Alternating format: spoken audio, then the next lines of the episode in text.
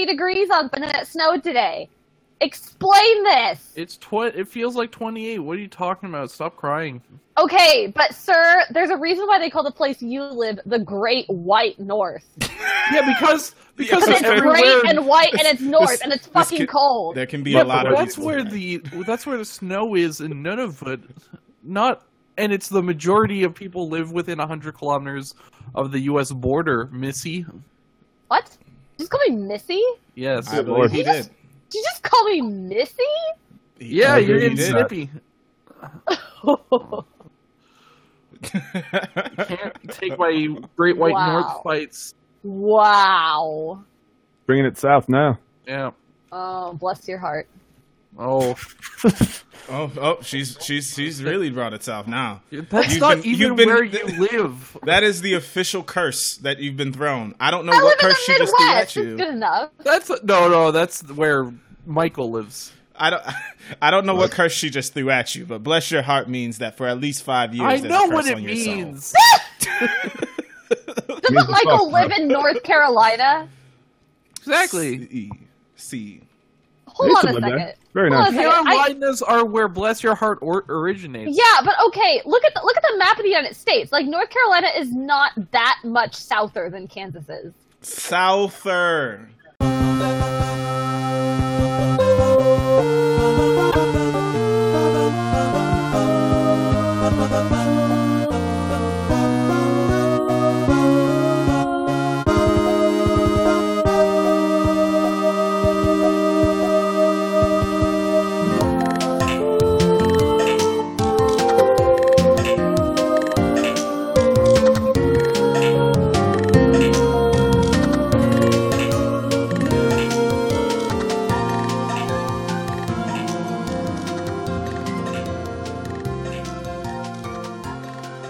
Nintendo, Sega Genesis. When I was dead broke, man, I couldn't picture this. Welcome, everybody, to the Screen Looker Podcast Show. I am your host, Martin Ben, and with me today, I have the great Rebecca Valentine. How are you, ma'am? I'm hooked on Great British Baking Show, and I'm happy because I'm watching it. And also with us today, we have Daniel George. I am hooked on phonics, and I think we're going to have a fantastic episode. and also with us, the return of Mr. Rudkowski. How are you doing, man? I'm doing good, and the only hooked joke I have is that my fiance recently played a fishing video game on PlayStation or Xbox. Was it it Final that Fantasy extreme 15? I missed everything everyone just said. Was I- it Harvest Moon? It was not. It was R- R- Rapella's fishing something. There was fish in it. That's all I really know. Rabella? What? Could be that. No, it's It's not. Cabela. Rap- Rapala's Pro Fishing Oh, okay. from Sounded like Activision. someone caught Rebella. I was like, oh, that's concerning. No, that's Pala. That's it. Oh, okay. Why? Okay, so I I mean, I'll bite. Why? Well, we went to a used video game store, and that game was cheap for some reason, and so we got For it. some reason, we don't know. One day I'll figure it out.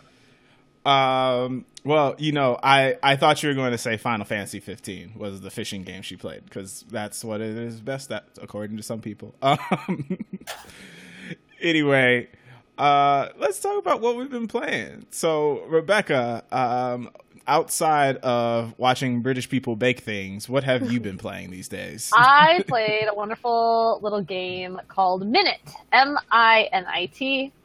Um, it's a little indie game where it's top top down uh, 2D adventure game. It's fairly short, uh, but the premise is at the very beginning of the game you pick up this sword off the beach, and the sword curses you, so that every 60 seconds you basically die and you respawn back in your house. And so in any, it's not it's not quite a roguelike. Well, it's not really a roguelike, um, but you have 60 seconds in any given run to do anything that you need to do before you die and you you sort of reset but you don't quite so any any items that you've gotten um, persist so at the very beginning there's a little quest you do where you have to kill five crabs you kill them and you get a an item that lets you move boxes and then after that you can just move boxes forever so you never have to go kill the crabs again you just now can proceed to areas that were previously blocked off by boxes Um, and there's it, it's a it's a nifty little puzzle game. I like it because it's very sparse.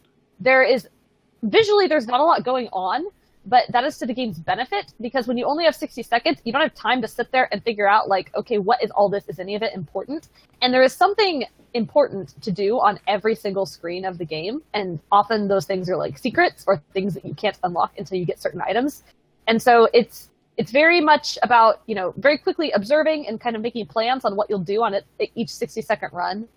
Um, it's only about I, some people were telling me they beat it in an hour and a half, and I, maybe I'm just bad at the game. It took me three hours, um, and there were there were like two two areas that I hadn't visited yet, and so I actually went back and revisited those areas, and that was really fun. But it's it's cute. The music is great. Um, it's it's very ener- energetic and fitting. Like it, it keeps you. It's good about keeping you on your toes and like energized with the pace of the game. But I never felt like, oh my god, I'm rushed because you know if you like screw something up then you can die instantly there's a button to do that and Mhm. you just try again and you have every anything you want to do you do in 60 seconds so it's very fast you never feel like you're wasting time it was great i if you're looking for something just kind of short and fun and quirky to play Minit's really good it's not it's challenging without being too terribly hard and yeah it's a really good game Sounds good. So is it like a platformer or like what? no it's a what kind top, top down uh 2d adventure it's li- like like top down legend of zelda? All right. in, Okay. in structure not in Not in gameplay. yeah.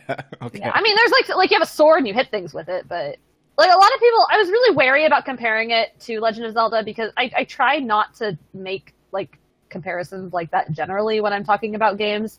Um, but if you're just like trying to get like a visual idea without looking at a screenshot of what the gameplay might look like, I mean that's about it. Yeah, Gotcha. it's like one bit black and white though. one bit black and white. Yeah. But again, that's like that's like a good thing. You you don't want a million things to look at. Yeah, yeah, exactly. I, I think I think you know streaming streamlining things is always good. For Uh, for this game, it works. This is actually I played Celeste earlier this year, and I I haven't been interested. There's been a lot of like you know decent AAA games that have come out so far this year. Um, none of them have quite been my cup of tea, but this and Celeste, are my two favorite games I played so far this year. Ah, yes, Celeste. Yeah, yeah, the game that you're yeah. We'll get to Currently you. going to finish this month. I still I was thinking about it. I don't have anything to do tonight. I have like I'm not reviewing anything. I I don't have any like desperate projects in need of doing. So Mhm. I think I'm gonna like finish playing some of the extra levels in Celeste tonight. I'm kind of excited. Yeah, I, I, I, you know, the funny part is, is as I play through it, like everything that it's about just kind of gets me all at once. Like, there's one point in the game where it's like, you know, is it really that you're just trying to achieve like whatever you set your mind to, or are you just stubborn? Like, at which, what, what is it? Like, What is it? Oh, it's so good. It's so good. It's like, are you driven by good things or bad things? What's really happening here? Um, yeah. Um, Daniel, what have you been playing? I have been playing a bit. uh, Let me bring up the Steam thing. It's probably on Steam. I've been playing a bit of uh, Yakuza Six, just trying to get some fun little stories prepared for when people can finally play it a month a- after I did, which is super weird. Yeah, that was really weird. Um, on Thursday, Matt was gone, so um, we couldn't get our weekly Divinity Original Sin 2 stream, which is just accept that as constant. So I decided to take it upon myself to play a bit of the Darkest Dungeon. I haven't played Darkest Dungeon since it added a bunch of DLC, including the Crimson Court, Shield Breaker, a bunch of other stuff. And um, so I decided to just go in blind, not knowing what the curios did or how it affected gameplay, and think, oh, you know, I played the game, I've beaten it. It should be simple. I remember, you know, you you put a um, a torch, uh, you you break open um, the glass with a key, uh, shovel is bad. You put a key in a chest, you get more and um, loot. All that stuff is fun. hmm But then there's suddenly a quest to do in the courtyard. I'm like, oh, the courtyard of your derelict manor. hmm I'm sure that'll be simple. Let me just load up a bunch of stuff. You know, you have to make your provisions, get your bandages, your holy water, all that stuff. Get a bunch of torches. Not only is your derelict manor filled with blood, but people make you give you the crimson curse and turn you cursed. Mm-hmm. And then suddenly your stress starts backing up, and then suddenly you're facing a boss that not only is in the back row, but is submerges itself in water to heal. Your party is flailing. Your characters start dying. Everyone starts getting a heart attack. And then your party wipes, and then you play Slay the Spire because you're so mad and you don't want to be mad online. I was not wrong. prepared for how much difficult, how much more difficult the Crimson Court would be. Mhm. And as we all should learn when playing Darkest Dungeon, overconfidence is a slow and insidious killer. Whoa. If if you weren't gonna say that at some point during your discussion of Darkest Dungeon, I was gonna say it for you. So I'm so happy you did. is it merely a trick of the light? Did you see the? uh Did you see Steam Hams? No, you sent me Steam Hams' Darkest Dungeon. That was you. Yeah, yeah, I did send the Darkest Dungeon sle- uh, Steamed Hams where Principal Skinner is replaced with Wayne June, the narrator, saying lines from Darkest Dungeon. so good. it's ever as with every Steamed Hams it's excellent never gets old and you should appreciate it except for the one that gets taken down because it's copyright infringement. which one was that We Oh, talked yeah, about yeah, this yeah, right, with right. Jeff Goldblum. Yeah. Goldblum reading it. Uh, i don't think it was taken down for that reason they just did it out of courtesy because you said hey don't be a dick right. It was really funny. It was Um, really funny though, because you could see like, first of all, he's really good because he somehow played it off that he did like he didn't know what was coming next, but he still enjoyed it, and then he like still pulled it off even though he's reading it in real time for the first time. Yeah. And he did, and Jeff Goldblum is such an amazing person because I don't know what that dude is interested in, but he's interested in everything, just everything. And you're just like, oh, that's the Simpsons. Oh yeah, those guys are they're they're great over there. It's like. I imagine that Jeff Goldblum probably has watched that show, but he's lived like five lives since then. well he's been in the show yeah, I remember. I i'm not sure which character but uh I mean, I'm at this point, if you're famous, have you probably just made a cameo on The Simpsons? even if you're famous for a hot minute Yeah. i mean joe millionaire's been on Like everybody's done. This. Well, Joe Millionaire was on like four or five years after the whole fake millionaire reality show back in 2004. Has What? Drake been on The Simpsons? He's a had good a song on The Simpsons, but Ninja got Drake before The Simpsons did. Interesting. I'm just Wait, what? Ninja? the the the Twitch personality. He's been on The Simpsons. I don't know who that is. You haven't been on the internet recently, clearly. What's the internet? Internet. Oh. Has he? Has Ninja been on The Simpsons? no, I was saying No. Drake was on Ninja's oh, episode. Oh, before The before Simpsons. got Drake. But that doesn't matter because who just- watches The Simpsons in the year of our Lord 2018? I thought you did. No. Oh, don't you like The Simpsons?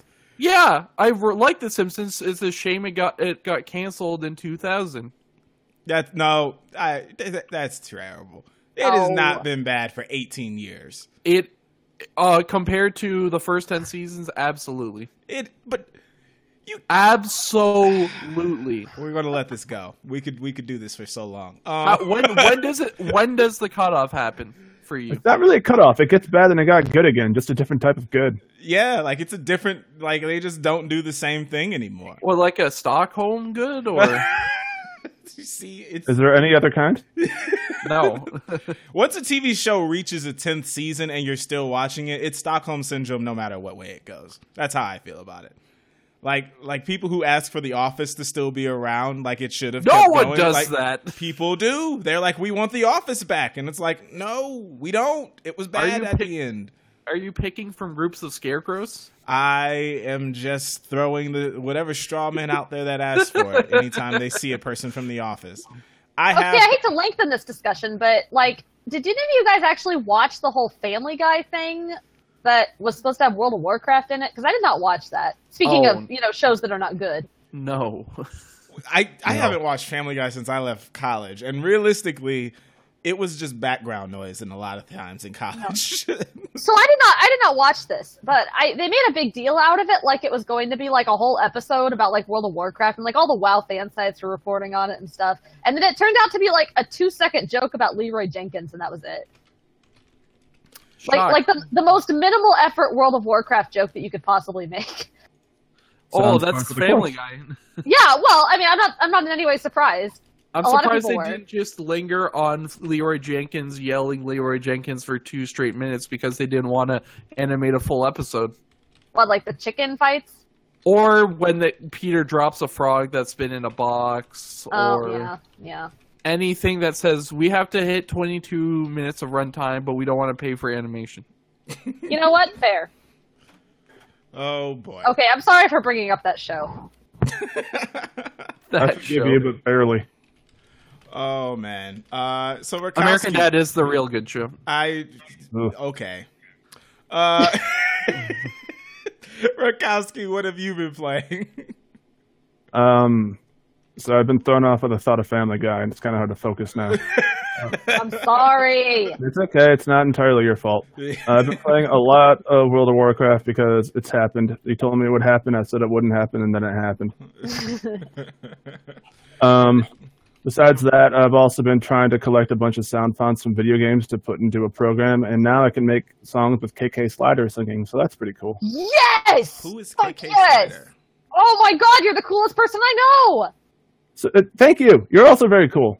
Ah, that's so awesome. So we're going to explain to Martin, who has no idea because he's not the coolest person. You know. don't know about the coolest cat who's actually a dog around, KK Slider? I am From Animal Crossing. now. Ah. Wait, it's a What- cat that's a dog? What? No, I, I was just using the phrase "cool cat," but he's actually he's a dog. he's not a Oh, cat. Oh, I was so confused. I was like, He this definitely looks like a dog. Has Literally multiple ears nothing and to everything. do with cats. I apologize for that. well, yeah, KK Slider, no idea. Um, but Animal Crossing, yeah, I have, I have no idea what that is. Uh, what's going on puppy, in in, in in the good lands of World of Warcraft for you, Rutkowski? Um, I recently hit um, level eight something or whatever. Level eight. no, my item level is now like 800 something, which I think is good. I don't That is know. That's pretty good. Um, Oh, so I've you're like you're max middle level now. I am, yes. I'm now level 110, and Ooh. I'm on a place where I can't fly, and it's extremely irritating. Oh, you're on Argus. Yeah, I don't like Argus. Or wait, actually- no. Remember, remember when mounts were rare, and you had to walk uphill both ways? Oh my god. No, you're not on Argus. You probably just haven't unlocked flying yet. Is that right? I haven't unlocked flying on Broken Isles yet. Oh, okay. Yeah, it's Really not really. irritating. It's okay. You'll get it, and you'll get a really cool mount for it too. Really? How cool. Uh, what what class are you playing? I am a Beastmaster Hunter person. Oh, I have no idea. I Panda. don't know, what the Sorry, I I'm don't know what the panda. hunters are doing. Okay, well, I get your- to fly around on a flaming elemental. that's cool, I guess. Is The elements will destroy you. And now I'm intimidated. You should be. Um does the Beastmaster look like the movie The Beastmaster where the I'm, I'm going to put this image in the chat so you all can see what I'm talking about. Um give me one second. Uh, it was a 1980s movie uh, called The Beastmaster. Um, and that's the image of it. I don't know Uh, anything about World of Warcraft, so I don't know how this looks. It's See. fairly similar. One second, I can get a picture of my character. Just give me one moment. Yeah, so anytime I hear Beastmaster, I'm always like, uh, the 1980s movie? Um, that's the only Beastmaster I ever think of. Um, there's also a Canadian, American, and Australian TV series from 1999 to 2002 based on the movie. that definitely does not look like the same thing. Oh, okay. So you're you're a Beastmaster hunter. So you get this thing called a wolf hawk. It's a wolf and a hawk at the same time. yep. Oh, That's that's what you get.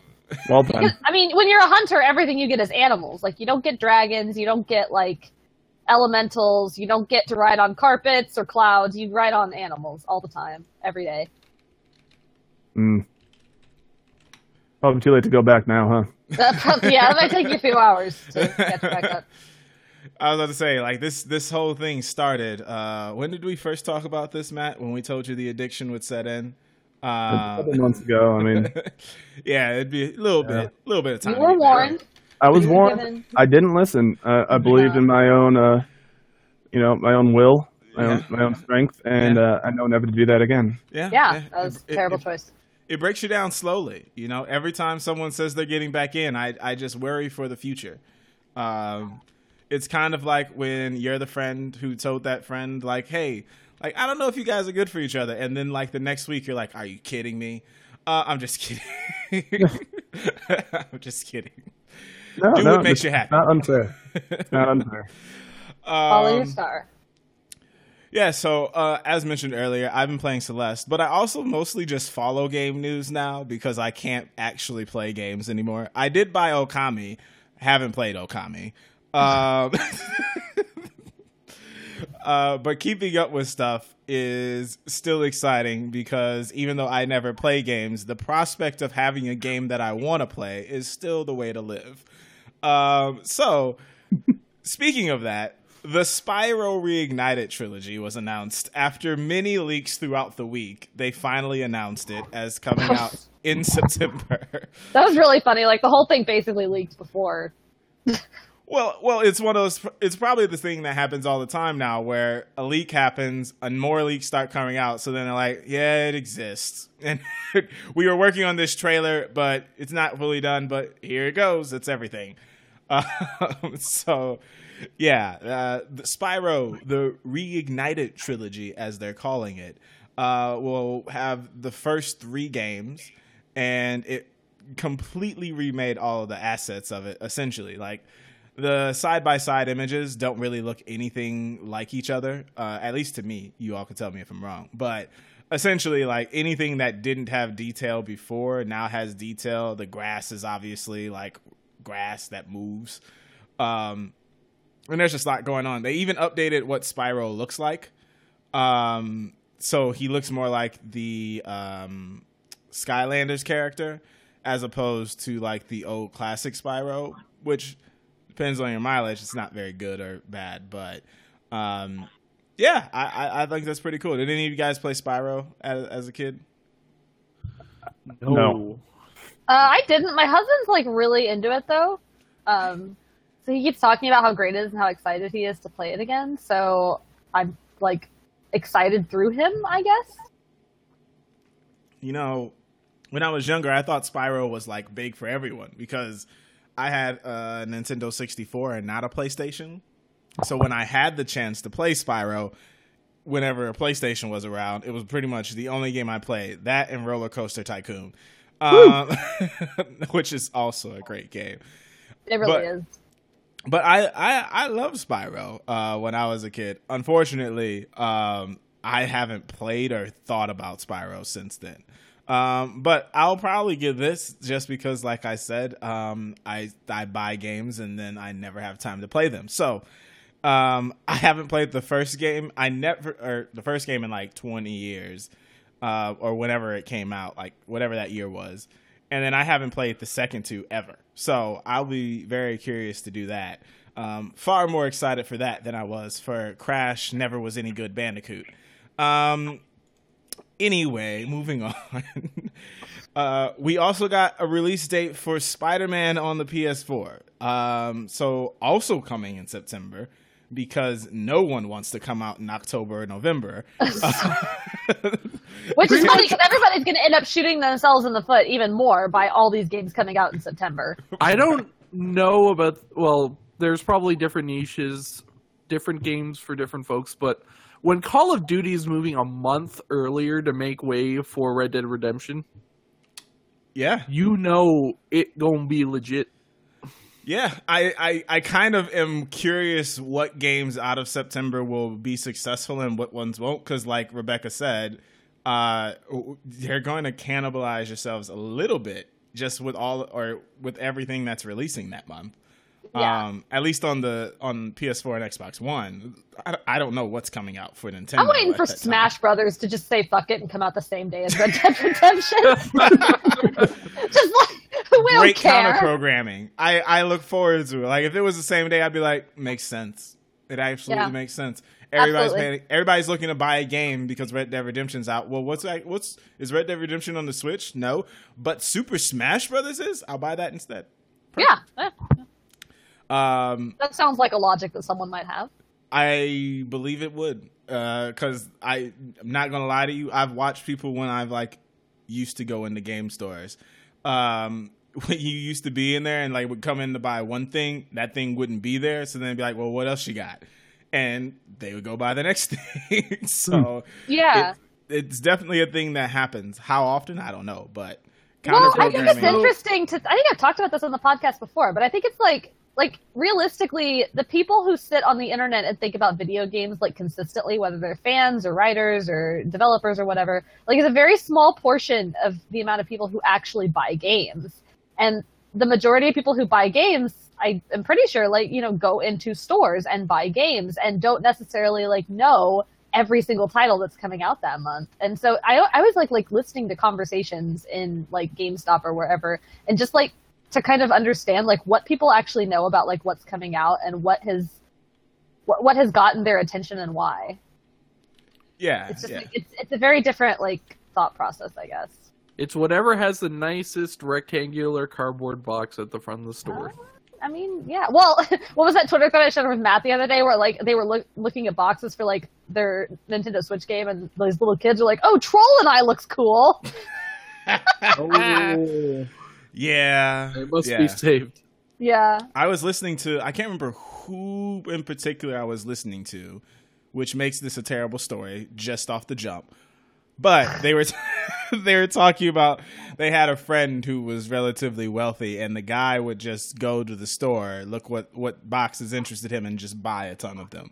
Uh, and then they would come back and play games. It was some developer, I can't remember who it was, but um, it was an interview I was listening to. Um, either way, It's why Neither here nor GameStop still exists.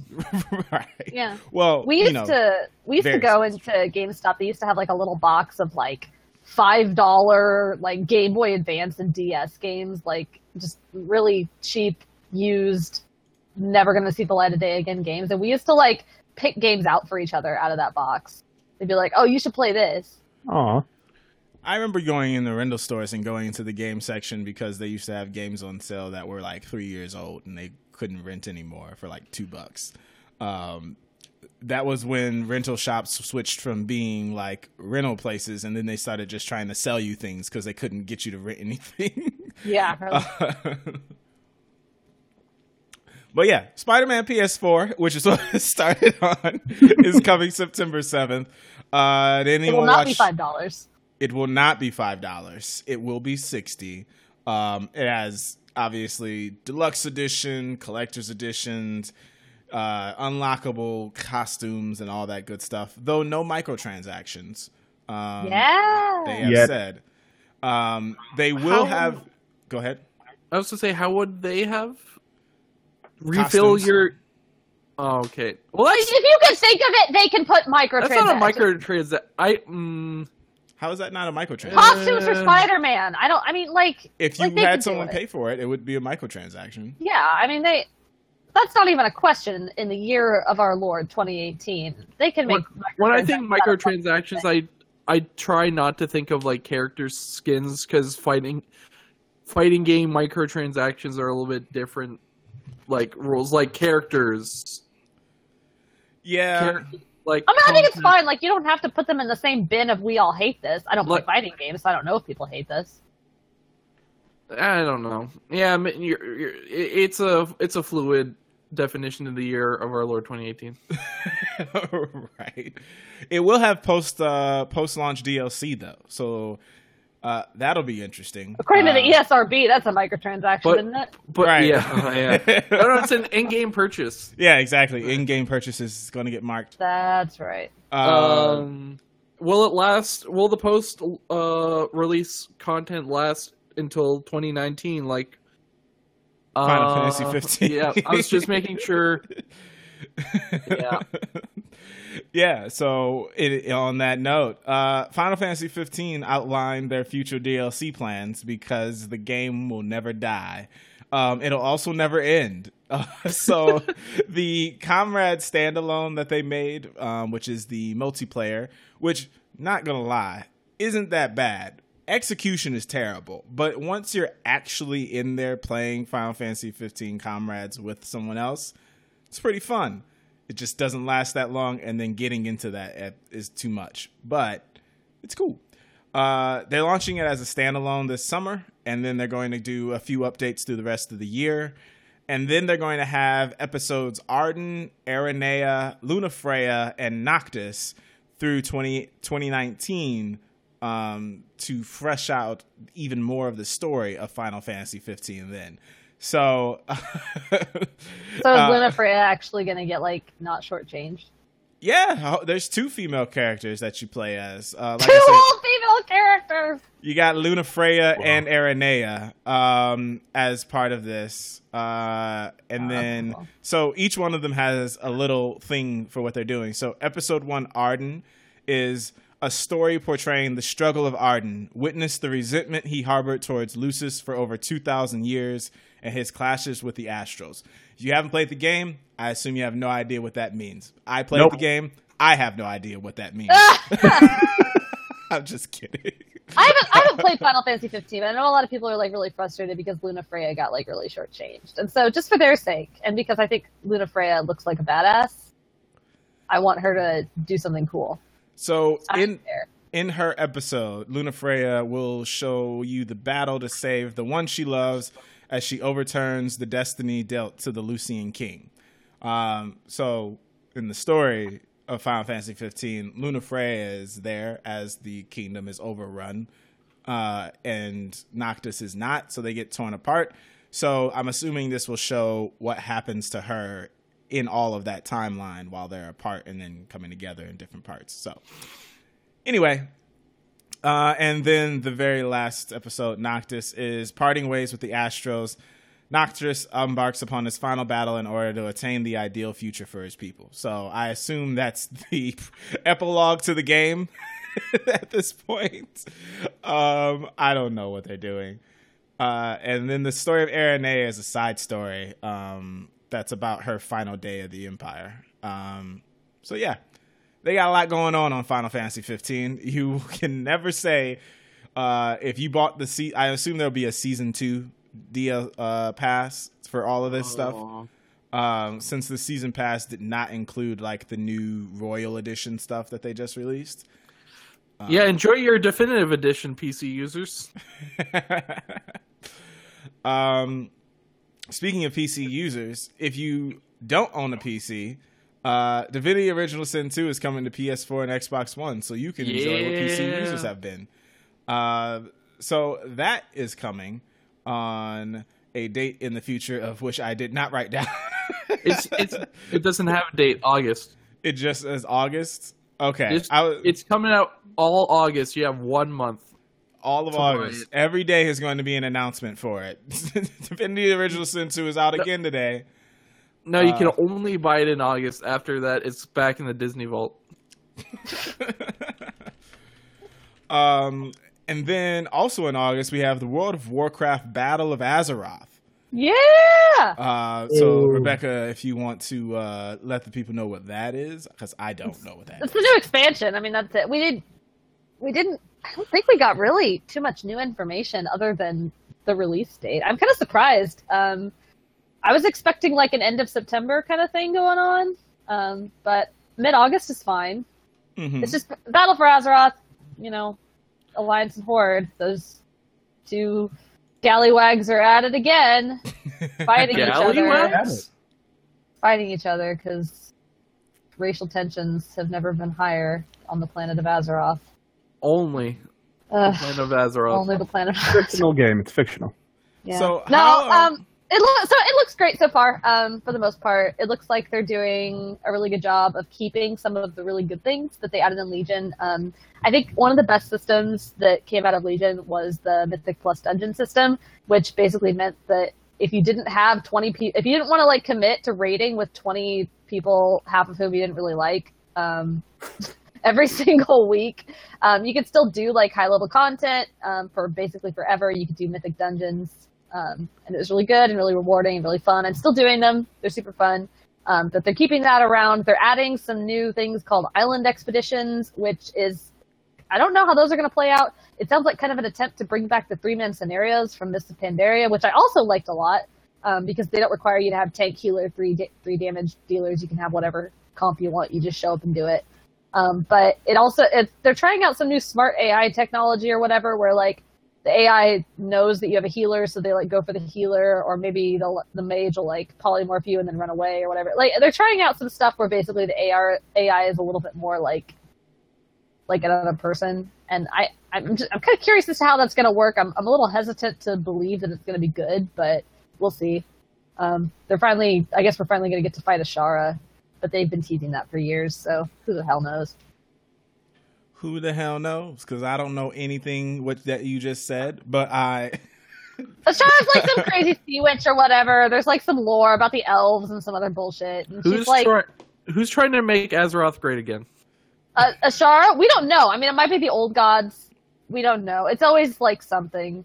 So at the, so at the end of Legion, spoiler alert, sorry. At the end of Legion, this like crazy Titan guy chucks this enormous sword into the middle of the planet, and he just like stabs the whole planet. Big And- spoilers. Big Yeah. detail. Yeah, he stabs the whole. Well, okay, but the, it's been out for a while. Um, I'm saying he- you're he, like, like, some dude stabs a thing. I'm He like, stabs- no. the whole planet, and now like there's this thing called like like it's planet blood, like the planet's bleeding, and apparently certain parties think that the blood of the planet might be valuable for something, and so now instead of like trying to heal the giant hole in the world by this guy's sword, we're now like just trying to collect its blood. I don't really fucking know, man. I- Oh. I I'm just like I'm a peaceful Tauren. I I'm one with kinda the like elements. the- I'm a panda. I kind of like how they how they switch that up to create this new uh, this new thing because that does happen. You know, peop- something bad happens and then uh, you know what it reminds me of? it reminds me of in uh, Spider-Man: Homecoming, the character of the Vulture is basically like anytime an event happens that the Avengers are involved in, they just steal from the wreckage. And then like you're watching the heroes go against the villains when the villains are just like, I'm just trying to make something out of what you guys messed up.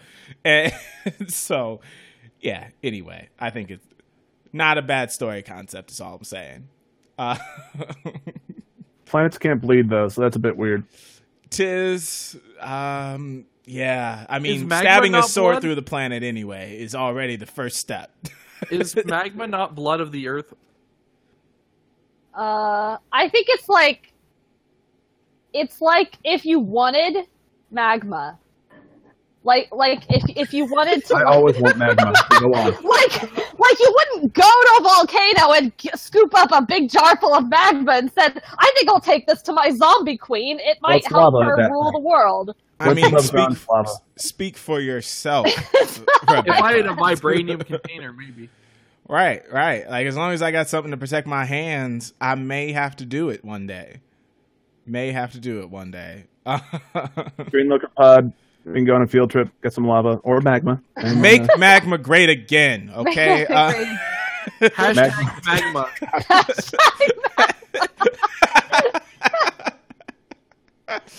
oh damn oh it! man.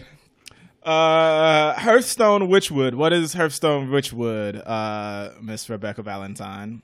It's the new expansion for Hearthstone. Um, lots of new cards, uh, two new mechanics, Echo and Rush. Rush is basically like Charge, except you can't hit your opponent in the face with it. Uh, Oh, Echo is you can just keep using cards over and over again on your turn. Um, lots of new cards. The theme is around like the Worgen and the Spooky Forest. Um, it's also the year of the Raven, so all the the three decks from two years ago, or the, the three expansions from two years ago, um, Mean Streets, Karazhan, and whatever the other one was, or Old Gods, are on their way out. Um, that's a good thing if you're tired of playing against Jade decks. Basically, new year, new cards. Hearthstone continues to be awesome. Cool, cool. I'm not a great Hearthstone player, if you can't tell. I just like enjoy it casually. we don't need you to be an expert. You just know more than I would. What what what's coming in Hearthstone? Uh, more Hearthstone. That's More Hearthstone is coming that's, that's it. I don't I don't really know. Welcome to my inn. um, so That's in not here. You can.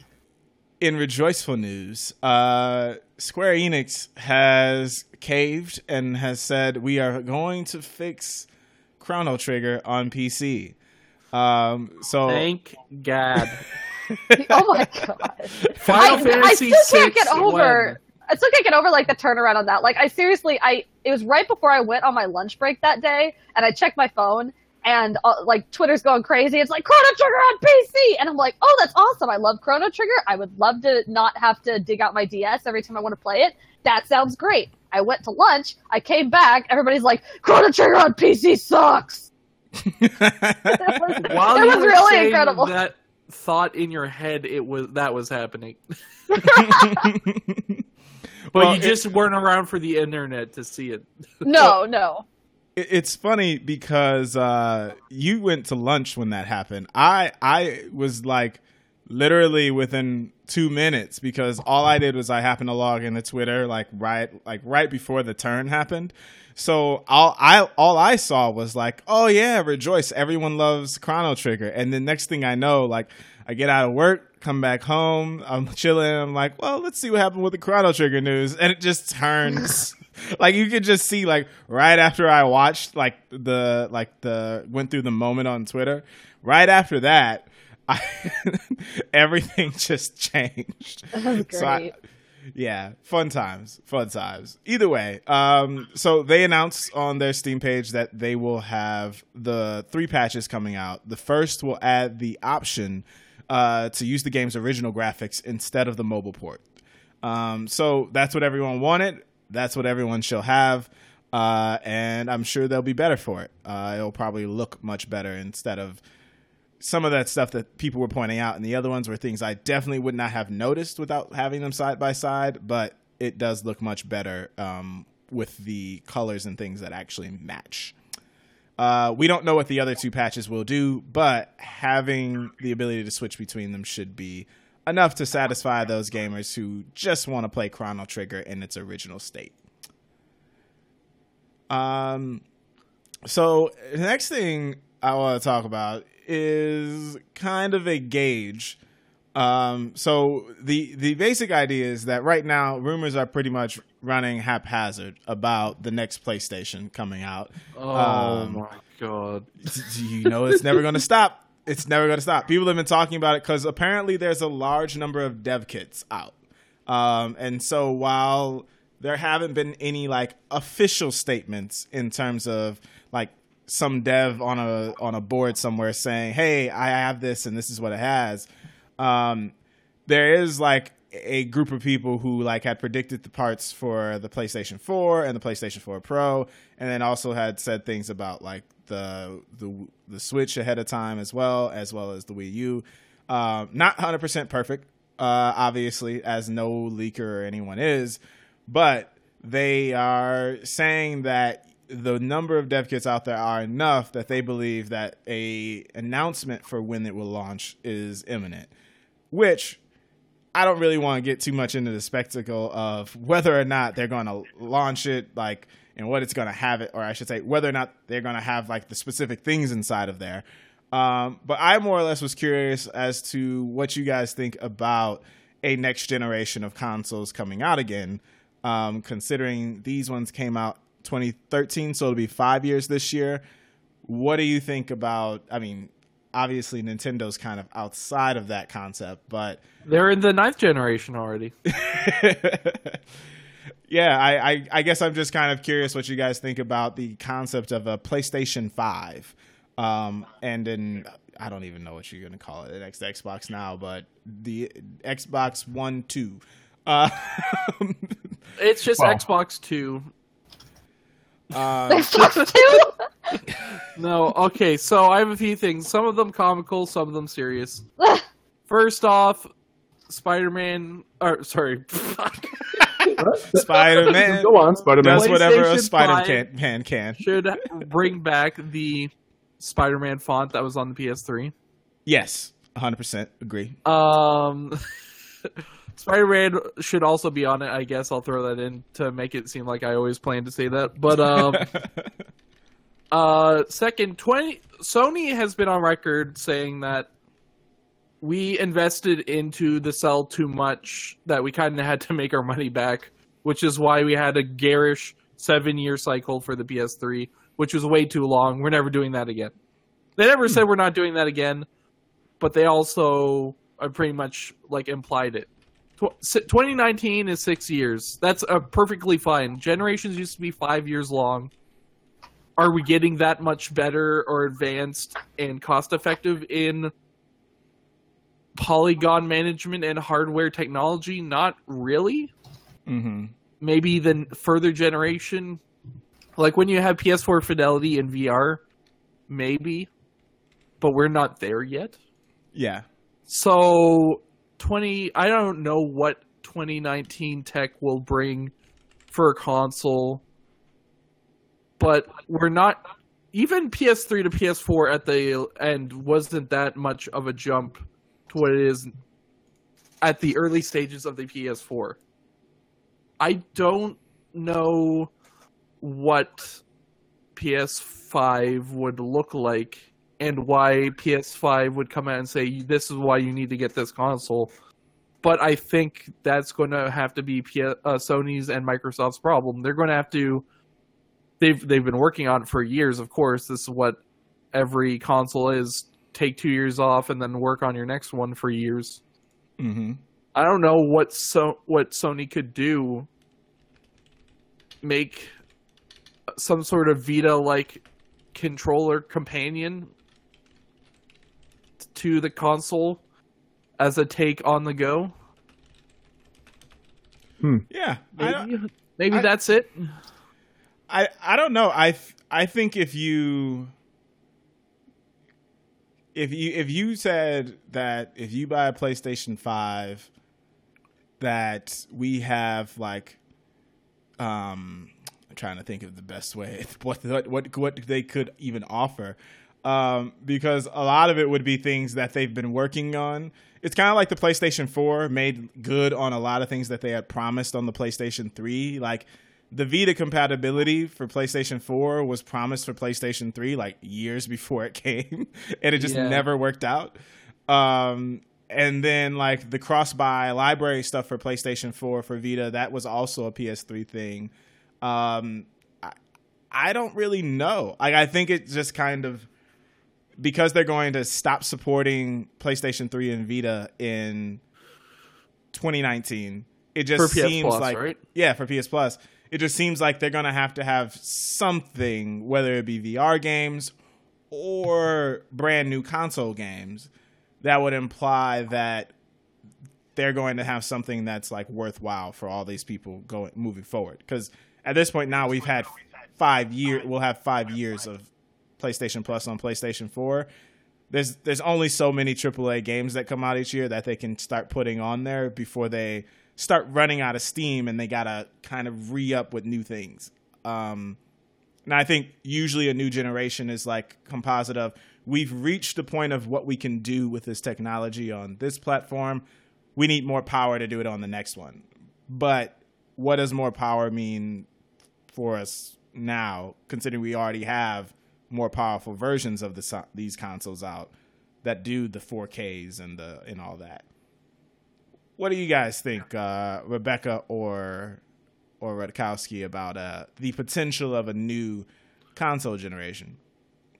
I just want to play Undertale in 4K. Whatever console can do. Funny. I I feel like really indifferent. yeah. Like I, I don't know. I, I don't want to say I don't care, but I, I I have my PS4 and there's not really anything that it doesn't do that I wish it did right now. Yeah. Like they're, just, like it's really good. I mean, it plays all the media that I need it to play. Um, I don't. I've played some really gorgeous. I, I'm not. I'm not like a graphics hound. I don't like care a ton about graphics and games. I played some really gorgeous, like Horizon, freaking beautiful. Um, I don't, I don't fancy the prospect of having to pay, you know, 400, 500 bucks for another system that is gonna be like maybe not like super different. Mm-hmm. I don't know. I just like kind of don't care. Like like the Nintendo Switch was great because it, the Wii U was garbage, and the Nintendo Switch is like something different. Like, like it's very distinctively different. Like the the Wii U sucked, and we all knew it sucked, and the Switch like obviously does not suck. So that was the problem. But the PS4 doesn't suck. So Yeah, I don't I don't know. Like I don't I don't care. but the I'm PS2 didn't suck, boat. No, it didn't. and that was five years.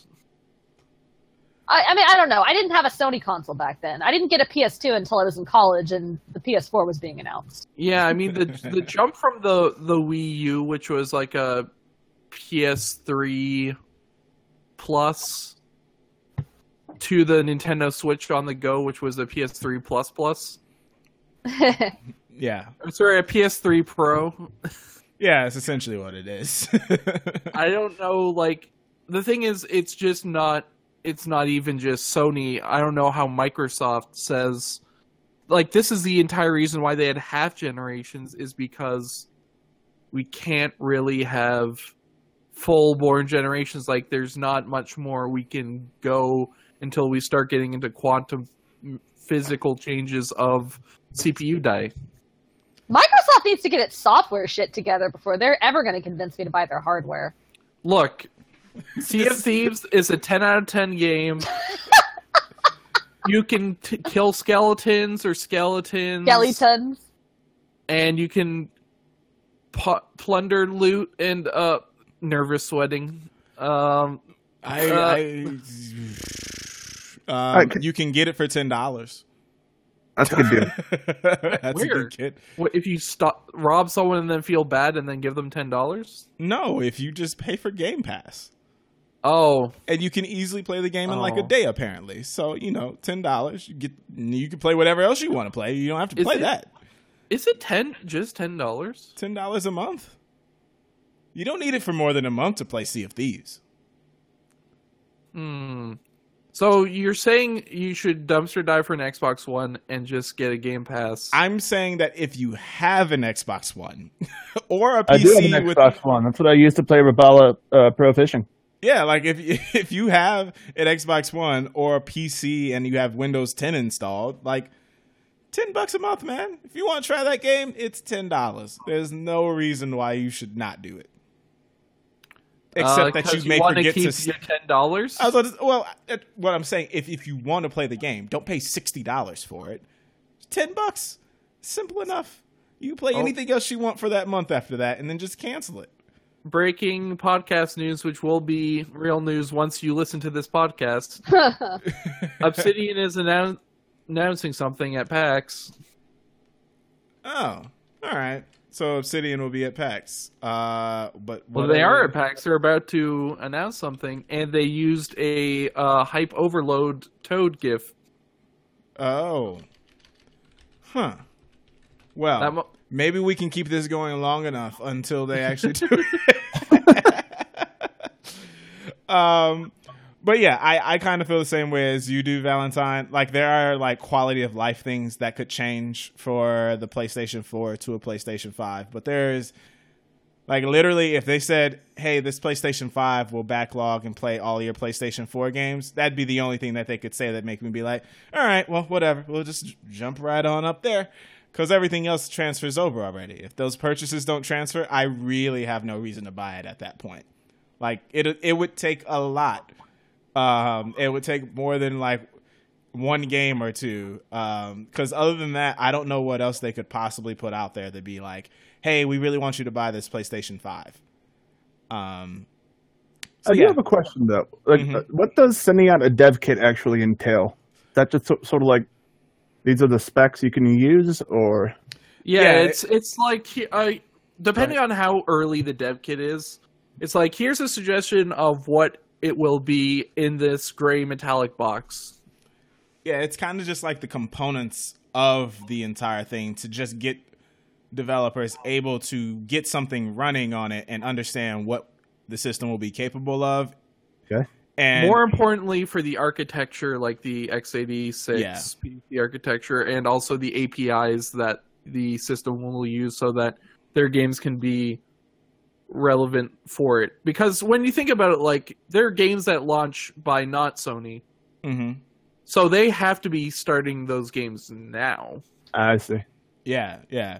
So like your Activisions will have them, your EAs will have them because they're making launch games and launch titles.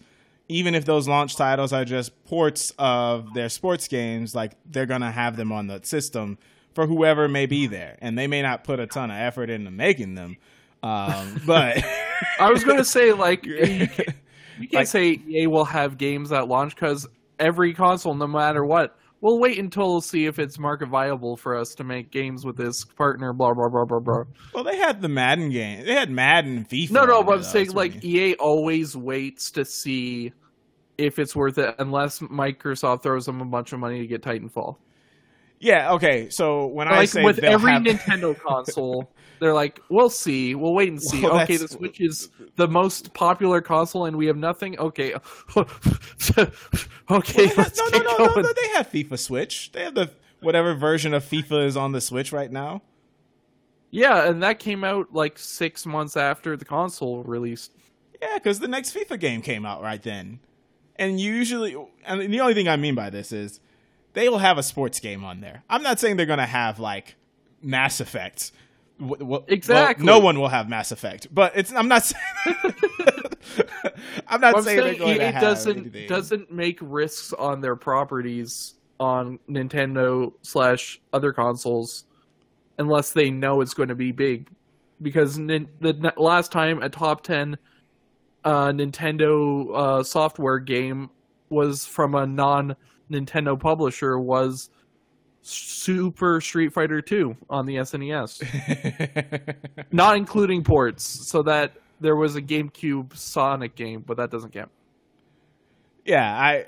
Either way, uh, to finish answering Rakowski's question, Sorry. they they send the dev kits out there um and and the idea basically is the people who are getting dev kits are looking to make games that are going to come out within the first few years of the console or if you're square enix not until the next one launches like the kingdom hearts 3 uh, according to valentine So if there is something happening with the PS5 that's supposed to be like new or clever, like having like a being able to use like a Vita as like a like a Switch controller, sort of like that, they would know about that now, right?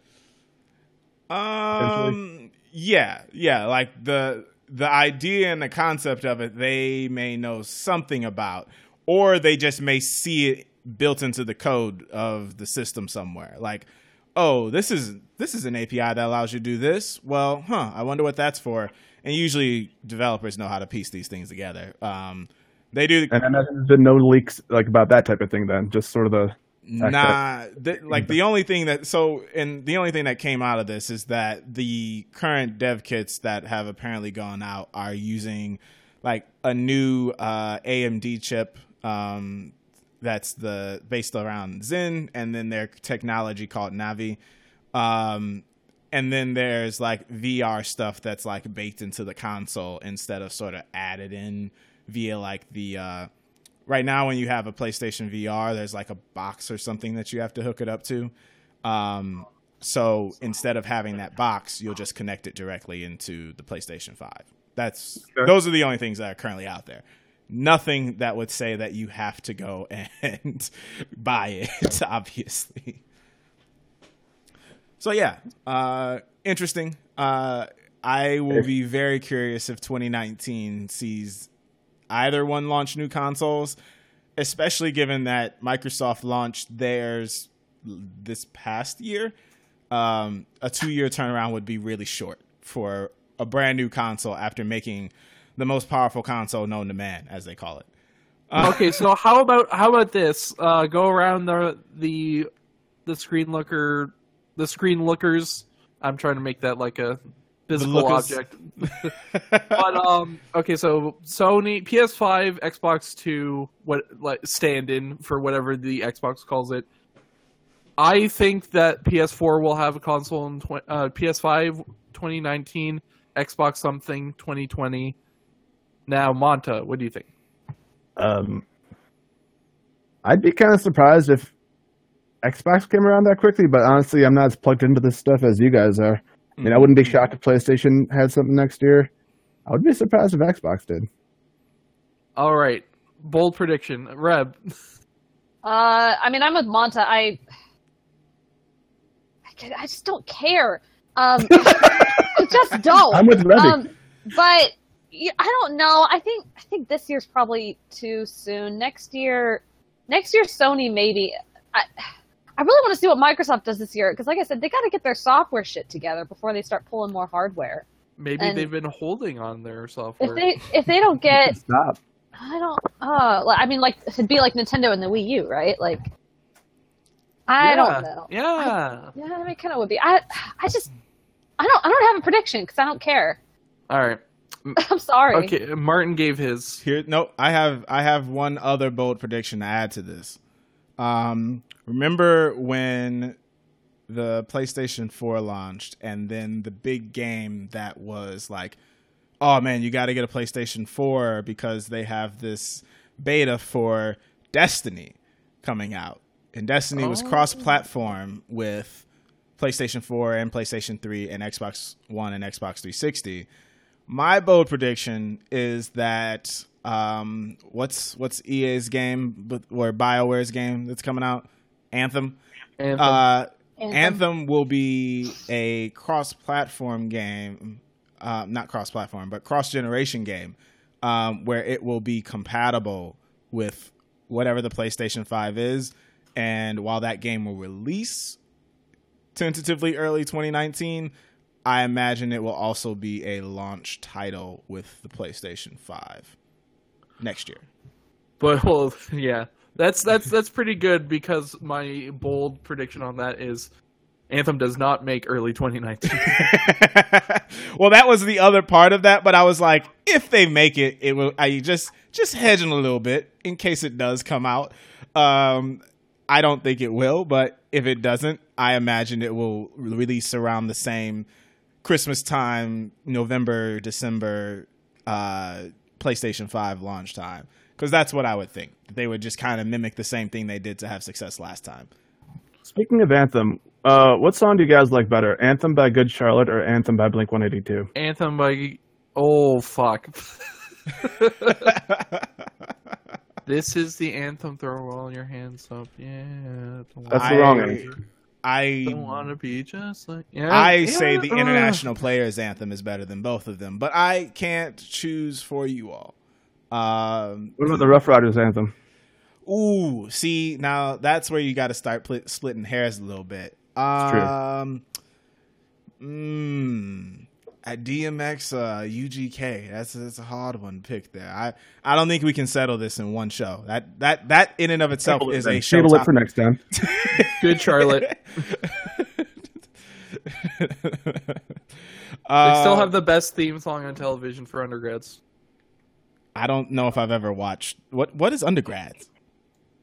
It's a cartoon show from the 2000s, 2001, 2002 era. Sa- Came out just around the same time as Clone High, which had the um, Miller Brothers. Is this all Canadian stuff? No, this is MTV. What is this all Canadian? Well, American Clone High was American Canadian, well, but uh, Clone High was also fucking made by Phil Degrassi. Lord and Christopher Miller, which almost made Rogue uh, the solo Star Wars movie. um, oh, okay. So this came. Okay, it was a thing in Canada only at first, but then it came to uh, Comedy Central in the United It was States. on MTV. I don't. I don't know what this, this. Wikipedia has the worst organization of facts. I no, imagine. it says on Wikipedia MTV. You're look on Google Wikipedia, I which am, is but it- lies. I don't understand. Anyway, anyway, um, I read it wrong. Uh, moving on. Middle Earth Shadow of War removed microtransactions. Um, Ooh. I don't really have anything to say on this. I have it in the side eye section. I don't know if it's a side eye, except to be like, like okay, they removed microtransactions. It's it's, it's kind of like the same thing with Battlefront 2 coming out and being like, hey guys, we're no longer selling progress in the loot boxes anymore. I don't know. I mean, eh, people already spent their money on it. So removing it now doesn't really change anything. It's not like they're giving money back. This isn't Epic and and Paragon. Like it's just a, a publisher being like, you know, if we want this game to last for a while longer after this, the people who are going to come back to it aren't going to keep paying for this stuff. So I don't know. Um, but yeah, they they came out and said the core promise of the Nemesis system is the ability to build relationships with your personal allies and enemies in a dynamic open world.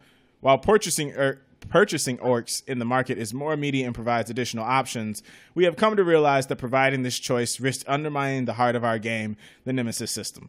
All right, so first of all, they marketed this game so long last year. We were getting game footage for like 15, 20 minutes and like what was it like April we had that with Xbox or whatever. Like they had so many gameplay demos. No way they didn't realize this. And now they're going to act like they're in order to fully restore the core promise of the Nemesis system, we'll be permanently removing gold war chests um and the and the market from Shadow of War. Out of here, fam. Out of here. Um they just apparently they're uh, rebalancing the game. It's it's been six months. Uh, I imagine the long tail of the game that they wanted probably didn't turn out, and so now they're just like whatever. It's out there now. So yeah, Middle Earth: Shadow of War probably going to boost some sales for a little bit, and then go back to obscurity. Any other thoughts on that one? Nope. I mean, it's a big game. I don't know how it could fall into obscurity, but like, is Ghost? Wait, who- wait. You talked to someone about Ghost Recon, and you're like, "What's that?" But then it's also the most played game ever. Yeah, but like, there's no stories about Middle Earth Shadow War like that though. Like, like the stories of Middle, like it literally came out, and I, when was the last time you heard somebody talk about like when was there a story even about somebody even streaming Middle Earth Shadow of War? I don't. I'm I'm assuming there are people who do, but like there's been no updates to D or DLC up packs or anything like that. Like the game that came out is the game that came out, whereas Ghost Recon Wildland Wildlands they have an announcement coming in two days for something else. Like I don't know. I I don't assume that Middle Earth Shadow of War made a lot is doing that well overall. I don't know. Relative obscurity. I'll change the word. Relative. um yeah so in the last section of this um i there's kind of two things with this that i want to kind of look at so there's um epic games ceo thinks the future of games are cross play cross save and cross buy um for any platform so if you have a, a an ios device an android device a playstation 4 an xbox one PC and a Nintendo Switch. Uh, well, not them yet, but if you have any of those devices, their idea would be the future is to break down the walls and barriers between all these things. And and they actually accomplished something that I'm not sure if they're the first game that's done it, but they're the first people that pointed it out, which is that if you buy something on the PlayStation Store, as in like you redeem Fortnite there and you buy stuff there, you go over to the iOS store and get Fortnite, and all of those things exist there too. Um, and I'm not sure if that's existed anywhere else, but given that they're like one of the first games that I heard about it, I thought it was really interesting in the sense that even Vita purchases don't necessarily transfer over to the PlayStation 4 sometimes. Your saves may not even transfer over. But the Epic Games CEO thinks that this is really the future. So, first question is kind of like, how far away do you guys think a future like that could even be? No takers. Three months. Three months. the, the the thirty years of, of fighting between all the platforms ends in a three month ceasefire. I, I honest, I, I really want this to happen. Because I would probably end up buying different cons. Like I pretty much only bought Nintendo consoles my entire life, Mm-hmm. and uh, I've been satisfied with that. Mm-hmm. Um, I feel like this would probably lead me to look into purchasing an Xbox Two or PlayStation Eight or whatever, just because I could feel like the progress I made elsewhere wouldn't just be something I have to redo. Because I imagine I'd probably still buy similar games, but I. I'm, I've always been kind of curious about what the other things are like because I still don't know what the triangle, square, and circle are on a PlayStation controller yet. I don't know. I would like this B to happen. all the time instead of A on a Nintendo controller annoys me. Wait, what? What game? What? The Nintendo Switch controller. Why are you pressing B? Because it's where the X is on a PS4 controller, Oh, I see what you're saying. and where an A is on the Xbox One. I see what you're saying. You own you were you owned an Xbox at launch and you don't know that. Uh, SE that content. that was a that was given to me the Xbox One, and has been used to review games since. oh man, Not many games, not many games. and now that they're on Windows 10, I don't know how many more. I act I actually accidentally somehow pre-ordered Sea of Thieves when it was forty bucks Canadian, like Huh. a year ago, and then it shipped. I'm like, wait, what? and then I'm like, okay, I'll just get the Play Anywhere transfer. Oh, that only works digitally. I am now Hmm. stuck with a Wait a sealed. What? Yeah, That Play Anywhere only works for digital copies. that. All right, I did not know that was a thing. Wow. Okay, go ahead. So now I'm stuck with a sealed physical copy of Sea of Thieves, a game that no one wants to play now. I mean, you. I was gonna say you could try to sell it again, but who's gonna do that? Yeah, Like I exactly. said, No you one's- could pay ten bucks for it. Oh man, um, Rebecca, I'm how sorry, Daniel. how far away do you think a future like that could be, or are you are you in favor of a future like that? Don't care, dude. Podcast has pained you, hasn't it? It's Ugh, it's the future. It's the future that liberals want. That's for sure. I I don't know, man. If if I if all I could play forever were Nintendo games and little PC indies, I I, I mean I'd be happy. So you're saying that now that you have a Nintendo Switch, you're good. All right, cool. I, I mean, yeah, I'm, I'm like kind of okay. I I don't know. Okay, actually, that kind of leads me to a better point than one I kind of made because the only issue I've really had, like, with Nintendo products I've had in the past, like when I first got a Wii and I got Madden on it, it was kind of like a stripped down version of it. hmm But I would like the thought, like, if I wanted to play like the console I enjoyed more, I could. Like, say Nintendo continues to put out. I don't know if they still do. Do they still put down like sort of like half versions of games? Like, you know, a WWE game I had had like maybe a quarter of the gameplay I wanted. Is that still a thing, or is that Yeah, longer they have thing? a they have a FIFA Switch um, game that They came out. It's apparently not as not as good, not as much. I It's I don't not as remember. robust. Uh, Yeah, so like that kind of thing. Like if I make pro- like progress in like a like say a Switch version of the game, but I wanted to like play the content that I didn't have on a Switch on a different system, it would be nice if there was like you know kind of cross saving that way. So I could enjoy the console like more say Nintendo, but if I wanted to actually get the rest of the content, I could not lose all the progress I made in Nintendo if I were to use a Xbox 8 or whatever. Yeah, I I I, I kind of think so. Back a while ago, when Microsoft first started announcing all of their like Windows 10 stuff and Play Anywhere and Xbox Live is going to be on PC and you can play all your backlog games on an Xbox One. Um, one of the things that I thought was most interesting about that is how many people were like, what is Microsoft doing? They're getting rid of all of their advantages by putting their stuff on PC. And the idea basically was like, look, I mean, the future of video games is not these consoles as much as the stores. Like, everyone wants their store to be the place where you buy games. So they don't want you to buy anything in Microsoft store. They want you to buy it in the PlayStation store. And they don't want you to buy anything in the iOS store. They want you to buy it in the Android store. So I think the most interesting thing about this for me is Origin.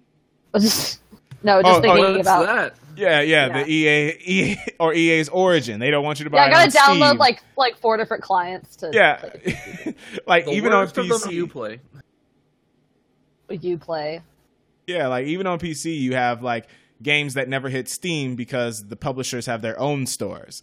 So with with like, I don't really think it's that close in any kind of way for us to have this kind of stuff because while people are like, oh, we can break down the walls of the consoles so they can play together, like you're not gonna.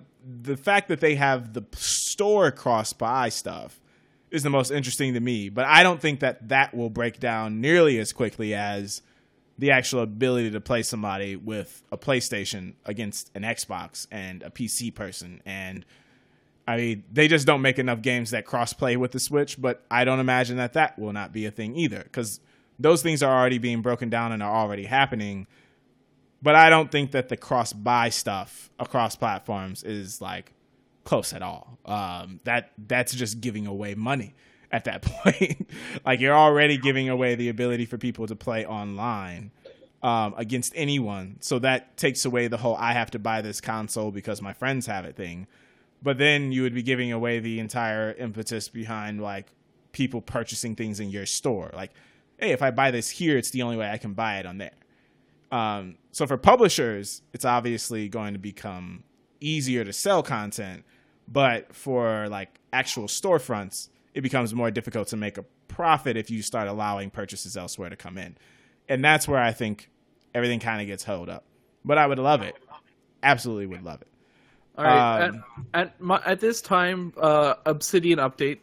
Oh, okay. Oh boy! Oh boy! Here we go. Is it? Um, I think the announcement was that they're having voice acting from Critical Role in Pillars of Eternity 2 Deadfire. That's worth a hype overload Toad gif, apparently, in Obsidian's eyes. Uh, It I- sounded like that. Only Dan, look. you- you usually interrupted the show. Japan. usually Japan is the one that are where they're just like, oh, here's a major announcement, and it's like, oh, there's some sort of T-shirt on sale, and it's a bad T-shirt. Like they really don't read the audiences well, especially overseas with Twitter. This is the worst. this is literally this, This- may be the literal worst thing that's ever been a, a, a side note in a show. and we have talked about Family asleep. Guy during this episode. Pillars of Eternity has great voice acting, as does every CRPG. Now you're telling me it's going to have. Well, actually, Matt Mercer is pretty good. He's uh, he's in Fire Emblem and other stuff. But the other non-professionals being in a video game and then just having that rip you out of the immersion, uh, and then to to to use a Toad gif of hype overload to, ugh, so mad. yeah. Yeah. Anyway. Um yeah, so the the other thing I wanted to bring up with this uh was where the water tastes like wine came out and apparently sold the equivalent of going cardboard in music terms. So the the question is kind of like do we think or at least this is kind of what I posited in the piece I wrote about it and kind of what I think in general is like having more access to wider audiences without being defined by what what you're available on. So you use Unreal Engine from Epic and you can make a game ready for all the platforms in a relatively good amount of time because they make it easier to to pl- to port them. If you can get all of your games to a wider audience quicker, do we think that we'd have less of indies like basically suffering for the first like six months of their game until they hit the first Steam sale and then all these people start buying it? Do we think that cross buy or something like that would allow indies to be stronger with, with that kind of thing?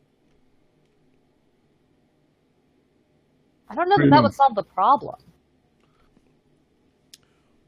So what Like, do we- maybe maybe it would help, but like I mean, at least in where the water tastes like wine's case, I don't know that it like only being on PC was its problem. Uh, the biggest problem is when Rebecca told me here's the review for where the water tastes like wine was the first time I heard of it. Well, okay, but I mean, like, like No, for that's- you, that's- so, okay, but so, so for you, that's really unusual, right? Because a ton of outlets were covering it ahead of launch. Like he he said that in his in, in his postmortem that like they had gotten a ton of coverage, and he he was not exaggerating. Like I saw all the major outlets hit it at some point. And you know where all the major outlets go? To San Francisco, to GDC, to talk to indie developers and make friends with them, so that when they tell them about their games, they're the first in line. And who are the only people who can afford to go to San Francisco? All places, major outlets. Okay, so so that's still beside the point. It got a lot of good press coverage, but that alone does not like it. It goes back to like the people who are wa- the majority of the gaming audience are the people who are walking into GameStop and looking at what's on the shelves, or you know, seeing like may- maybe they read Game Informer because they get it through their like GameStop subscription, or maybe they like watch TV and see commercials, or occasionally see like news on the internet, whatever. But like where the water tastes like wine is not going to reach them. They're going to have to run into it either on like the Steam store somehow, or you know, some on whatever console store if they're looking for a different indie. Um, but it just it didn't quite have the reach. Like, but you're think- not going. Oh, Go sorry. no, go ahead. I was gonna say, well, PUBG wasn't uh, in video game stores because it was only on PC. It wasn't in Kickstarter.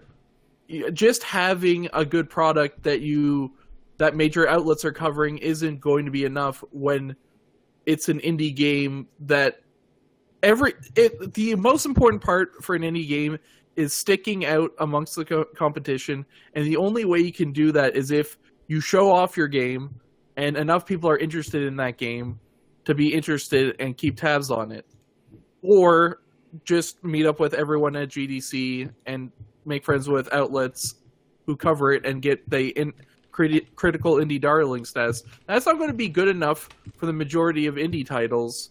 Having critical press uh, uh, coverage by the press is not going to be enough. Marketing is a thousand percent.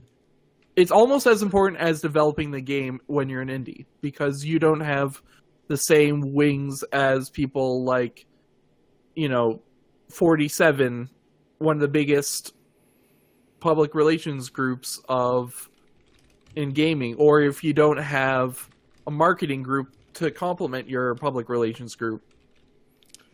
Yeah, I I think the weird part of where the water tastes like wine, um, and I kind of put in the piece was like, you know, my first thought was kind of about the idea of the future being this cross-buy environment where you can basically increase your audience. Where like having a game on Steam and having a game on PlayStation isn't the same thing yet, but because the vast amount of things that get released on Steam, you can get drowned out within an hour.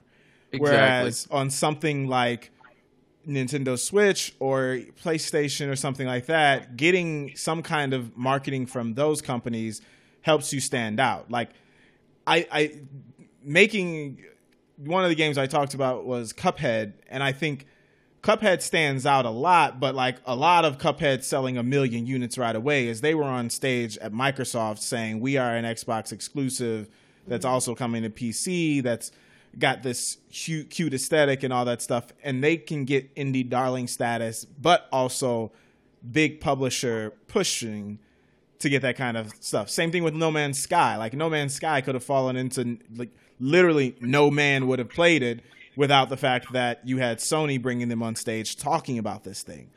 Um, because I guarantee you, if it if they had just gone to the various like indie junkets and all that stuff, like they would have stood out. But like, where would the press have come to show like?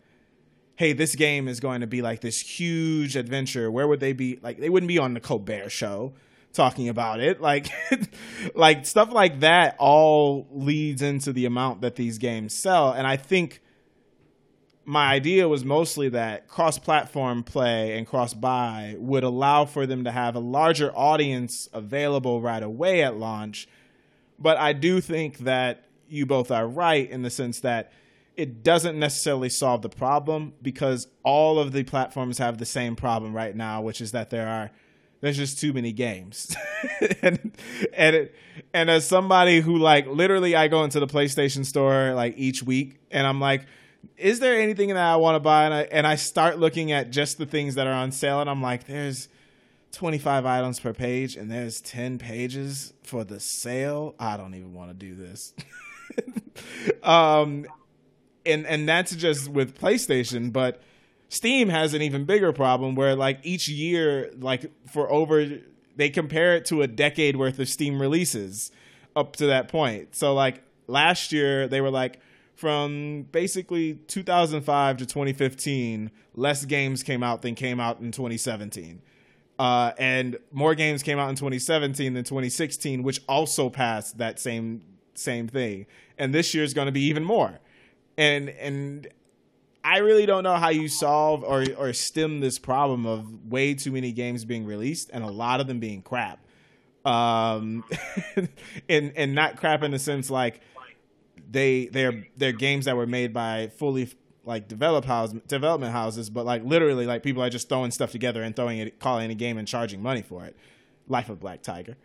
Uh, so I I don't really know if it would bo- bolster indie game success, but I asked the question in the sense of if we're looking at all the different factors that leads to indie games necessarily not necessarily selling well, most of the games that have sold well have a couple things in common. One, they're available on multiple platforms, and it's usually when they cross over to another platform or they have like a huge sale on one of them, discounting everything, that they usually have this bump in the amount of people that buy it.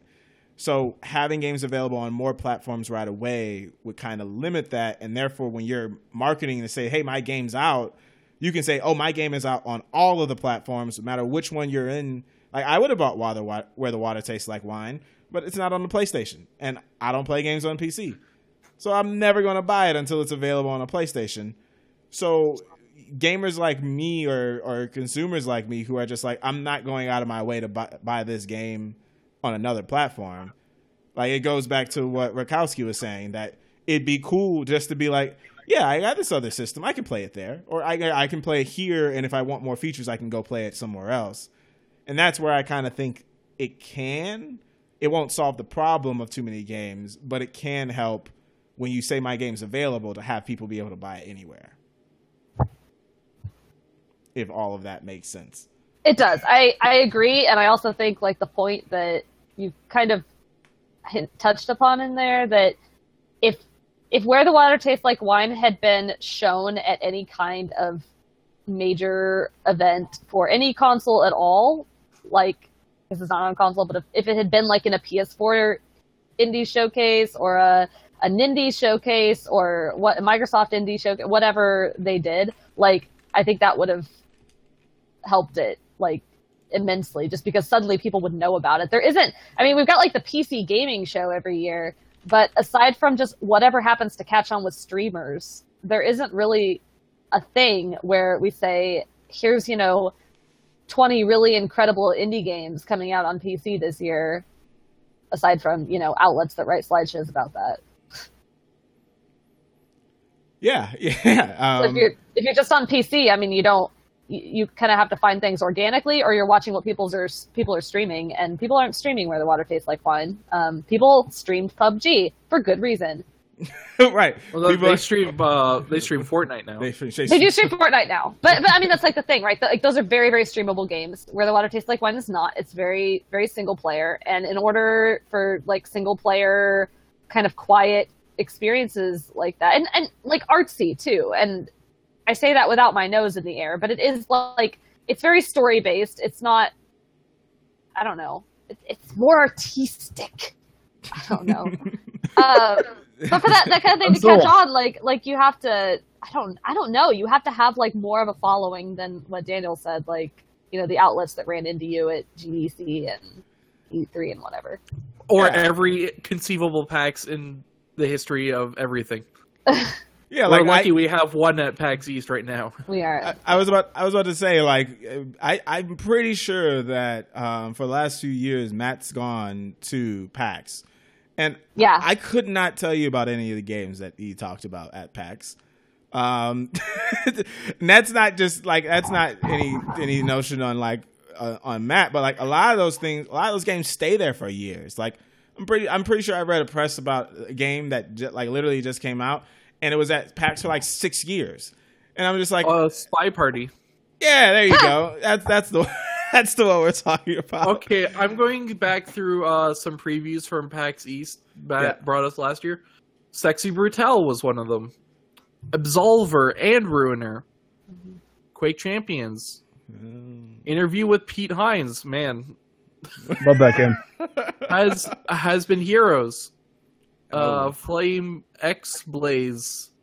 Uh, Fire Emblem that Echoes. Shadow of Valentia. Fire And Mario Kart 8. Oh. That was everywhere. Um, Yep. yeah, But, so uh, in, in those, Uh, like we one of the about- top, g- the. Screen Looker Game of the Years.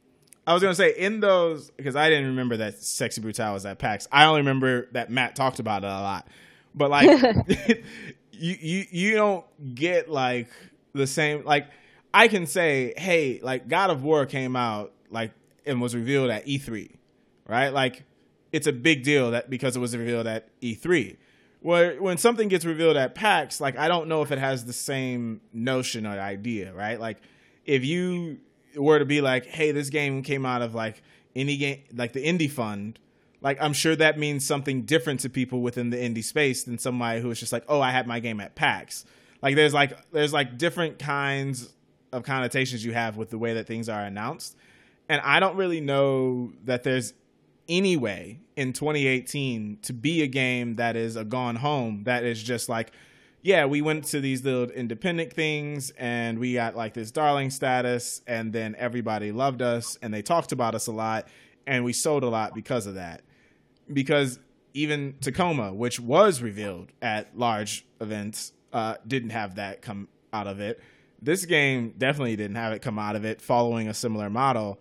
And it's I really have a hard time being like you have to depend on streamers and finding streamers to stream your game just because you never know how that could go with who you chose. But the Uh, thing is, Gone Home also did something quite remarkable at the time was with its setup as a game, because not only that, but also had a unique story at the time that touched a large contingent of an unknown, unspoken minority at the time. Trying not to go into spoilers, but right. it, it spoke to people whereas the the niche of what where the water tastes like wine touches doesn't have that same effect nor is it have anything as close to a strong hook in its design from what i've read.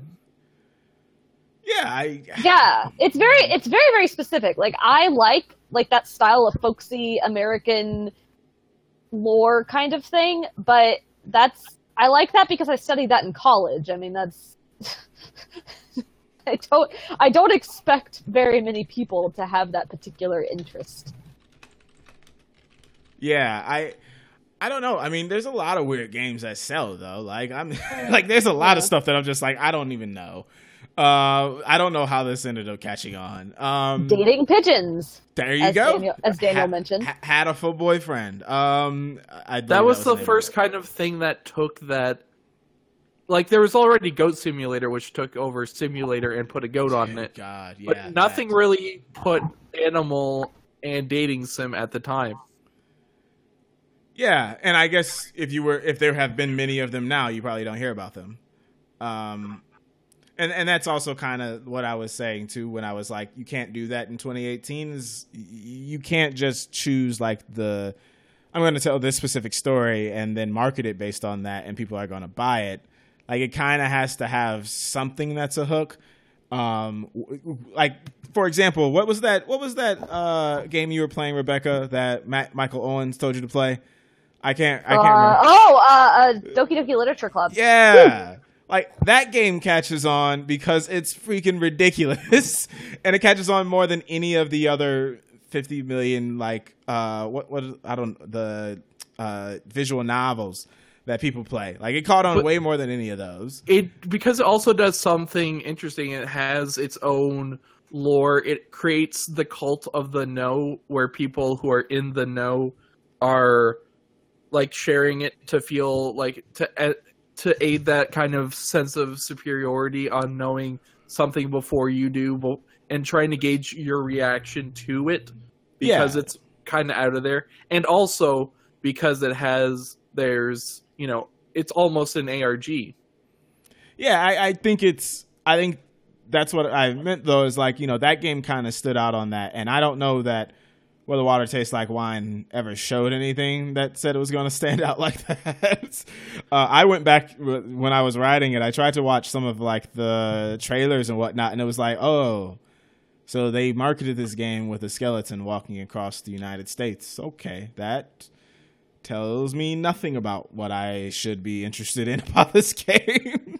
um, it it they never showed off what the gameplay was like or anything like that because I'm pretty sure it's probably just visual and, or or you're just listening to people do things. I don't know, Rebecca. You can confirm or It's, it's, it's kind of a puzzle game, yeah, kind of So ish. yeah, I, I I don't really know what you would do with that. It's kind of like when I was really confused about people getting hype about The Witness. Like I was like, I would, I don't know. It it looks pretty. It doesn't seem like you do very much in this game.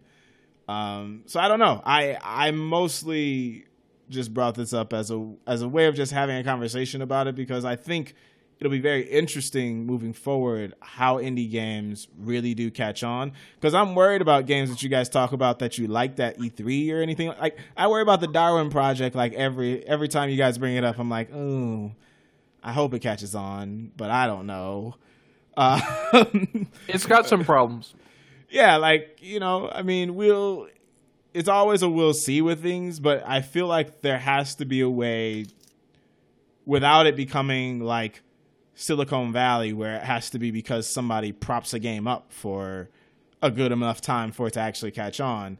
But there has to be a way that people can kind of get in get in on the ground floor and actually stick without having to spend so much money or or having to go and like basically travel all over the country and you know maybe they should start traveling all over the world um, to try to sell things to people. Um, that was just as an aside i read something earlier that um, i think something like 16 something between 16 and 20% of steam players are in uh, china. And so they were saying like indie games should do more to actually support the fact that if you put things out in simple Chinese um, as a translation, that people will buy it.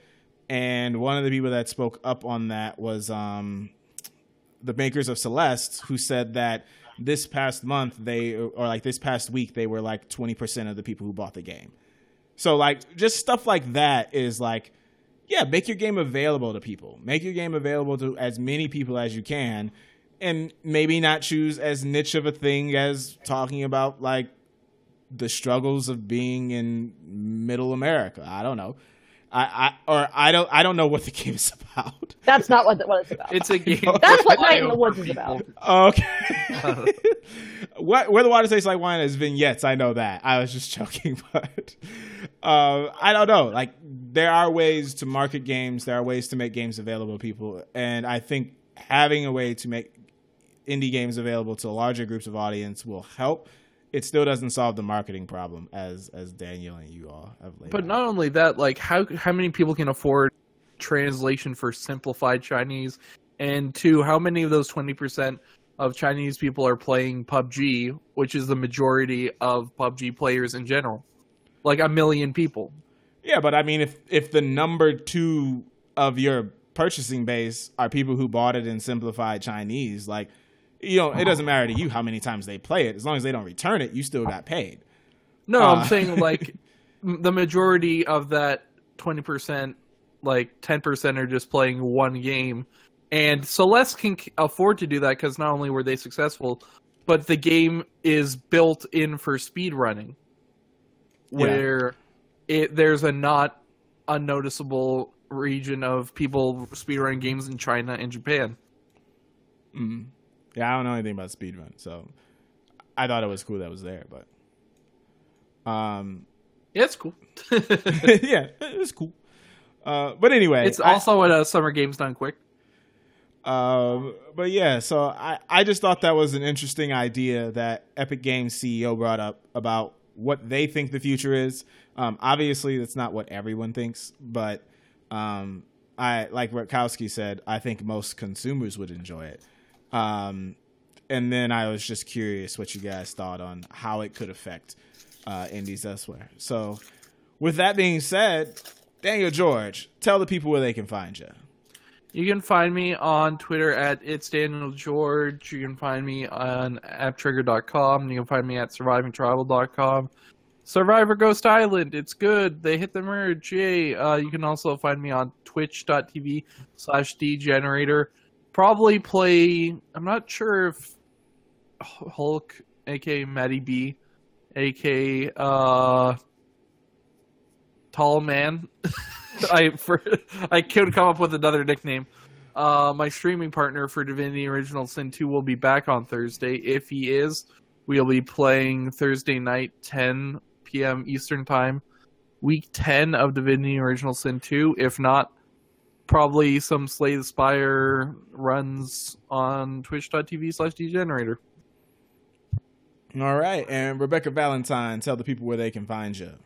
AppTrigger.com, as always, on Twitter at Doug Valentine, and now, as of last week, at imore.com. I ah, M O R E, writing about Nintendo Switch stuff. Woo!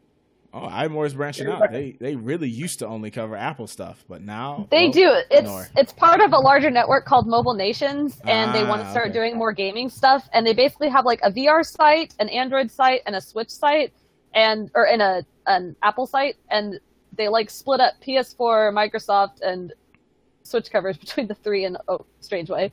Gotcha. it ended up working out, so you know. Cool. Good. Uh, and uh, Mr. Rudakowski, can you tell us where to find you?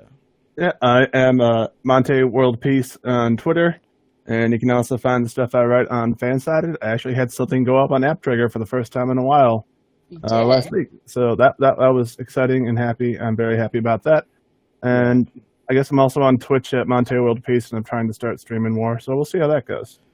Got to tell people about your quest to the Wolf Hawk. yes, I will do that. And you all can uh, reach me at GOTMAB21 on Twitter. You can follow the show at Screenlooker Podcast on Twitter, Facebook, and you can follow every now and then I do streaming for the show on Twitch. Um, but other than that, I host the other streamers' Twitch. So uh, you can find us there too.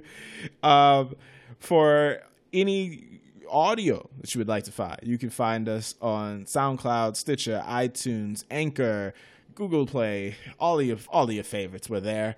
Um, and then you can also um, reach out to us if you have any thoughts. Uh, tell us what you think about the future of video games, whether it be related to uh, what the Epic Games CEO said or related to indie games in particular, what you think the future of the industry may be there at screenlooker, screenlookerspod at gmail.com.